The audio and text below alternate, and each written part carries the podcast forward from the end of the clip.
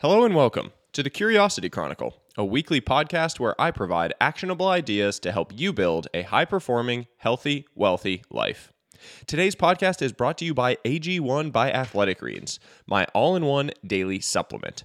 Seriously, this stuff replaced an entire cabinet of supplements for me in one daily scoop. There's a reason I've been taking it every single day since 2011. To find out why, go to drinkag1.com slash sahil to get an exclusive offer. Now, on to today's piece. The Blind Men and the Elephant. What have you changed your mind on recently? This seemingly simple question is often quite difficult to answer. We find it easy to acquire new learnings, but challenging to overwrite old ones that have been established as truths in our minds. Egocentric bias says that we convince ourselves of the accuracy of our own personal perspective, that we view ourselves as unimpeachable, and therefore struggle to acknowledge any perspectives or data that may alter our understanding of the world. It's damning behavior for anyone interested in progress, for all growth requires software updates that improve upon the old.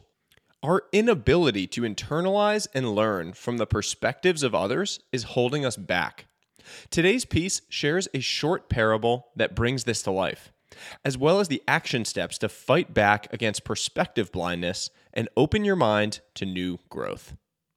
A parable on perspective blindness.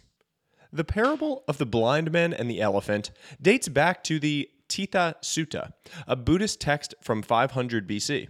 It appears across a variety of Hindu, Buddhist, and Jain texts from those years. I first heard it from my grandfather many years ago. The story has been reproduced in many forms, but the simplest version goes like this Six blind men are brought to examine an elephant that has come to their village. The first man touches the trunk and says that the elephant is like a thick snake. The second man touches the tusk and says that the elephant is like a spear. The third man touches the ear and says that the elephant is like a fan. The fourth man touches the leg and says that the elephant is like a tree. The fifth man touches the side and says the elephant is like a wall. The sixth man touches the tail and says the elephant is like a rope. Each of the blind men is convinced that he is right and that everyone else is wrong. American poet John Godfrey Saxe's version of the story concludes with a simple, beautiful line Each was partly in the right and all were in the wrong. So oft in theologic wars, the disputants, I ween, rail on in utter ignorance of what each other mean, and prate about an elephant not one of them has seen. The moral of the story is that the information you have about the world represents a tiny fraction of the information available, yet you use it to form a view of how the world works. The world is much more complex than any of our narrow observation windows would allow us to surmise. In his famous This Is Water speech in 2005, David Foster Wallace commented on this. Quote, the point here is that I think this is one part of what teaching me how to think is really supposed to mean. To be just a little less arrogant, to have just a little critical awareness about myself and my certainties, because a huge percentage of the stuff that I tend to be automatically certain of is, it turns out, totally wrong and deluded. End quote. You can either choose to A, cling to the notion that your view is the absolute truth, or B, embrace a degree of humility about your views and open your mind to changing. The goal of Path A is to preserve the notion of our own intelligence. The goal of Path B is to broaden and improve our view of reality by acquiring new and better information. We should all choose Path B. Two steps to open your mind. There are a few steps we can all take to fight back against perspective blindness in order to view the world more clearly and unlock new growth. Use the blind men razor. Hanlon's razor says, quote, never attribute to malice that which can be adequately explained by ignorance or stupidity. While humorous, it may be minimally useful, as it forces the user to assume ignorance or stupidity in the person with an opposing viewpoint. I would propose the blind men razor. Never attribute to malice, ignorance, or stupidity that which can be adequately explained by different information. The first step to fighting back against perspective blindness is to acknowledge that different perspectives are often just the result of different information.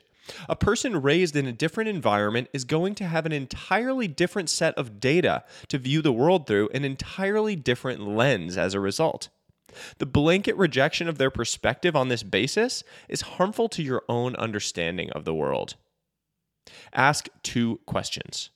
Two important questions to ask yourself about every strongly held belief. One, what would it take to change my mind? Knowing what it would take to change your mind on a topic is essential.